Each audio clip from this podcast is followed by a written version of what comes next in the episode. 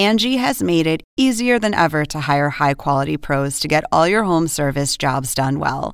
Just bring them your project online or with the Angie app, answer a few questions, and Angie will connect you with local pros who match your specific needs. Or book a service instantly at an upfront price. So join the millions of homeowners who use Angie to care for their homes and get your next home service job done well.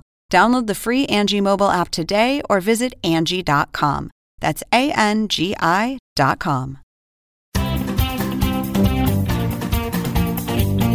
Welcome to The Point for December twelfth. I'm Lauren Dezensky, co-author of The Point. I'm here to cut through the political spin to bring you the news you need to know.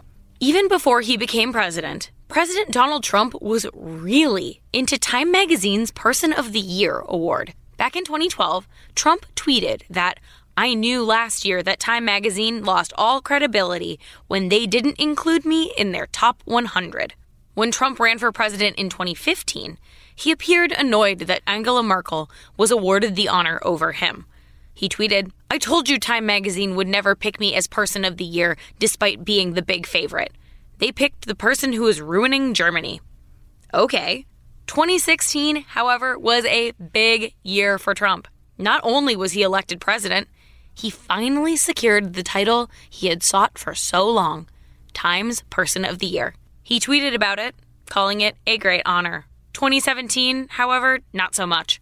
He tweeted, "Time Magazine called to say that I was probably going to be named Man Person of the Year, like last year, but that I would have to agree to an interview and a major photo shoot. I said probably is no good and took a pass. Thanks anyway." So, for the record, that's not how Time Magazine does any of this. So he probably wasn't going to be named Man of the Year like he claimed on Twitter. Trump has been so into this Person of the Year designation and the accompanying magazine front page that the Washington Post even discovered that there were fake Time Person of the Year covers featuring Trump hanging in a number of his golf clubs. This year, Trump was not chosen as Time's Person of the Year. Climate activist and sixteen-year-old Greta Thunberg was chosen over him and a number of other contenders, like the Hong Kong protesters or Nancy Pelosi. Why Thunberg? As Time wrote, she has offered a moral clarion call to those who are willing to act and hurled shame on those who are not. Trump is not pleased.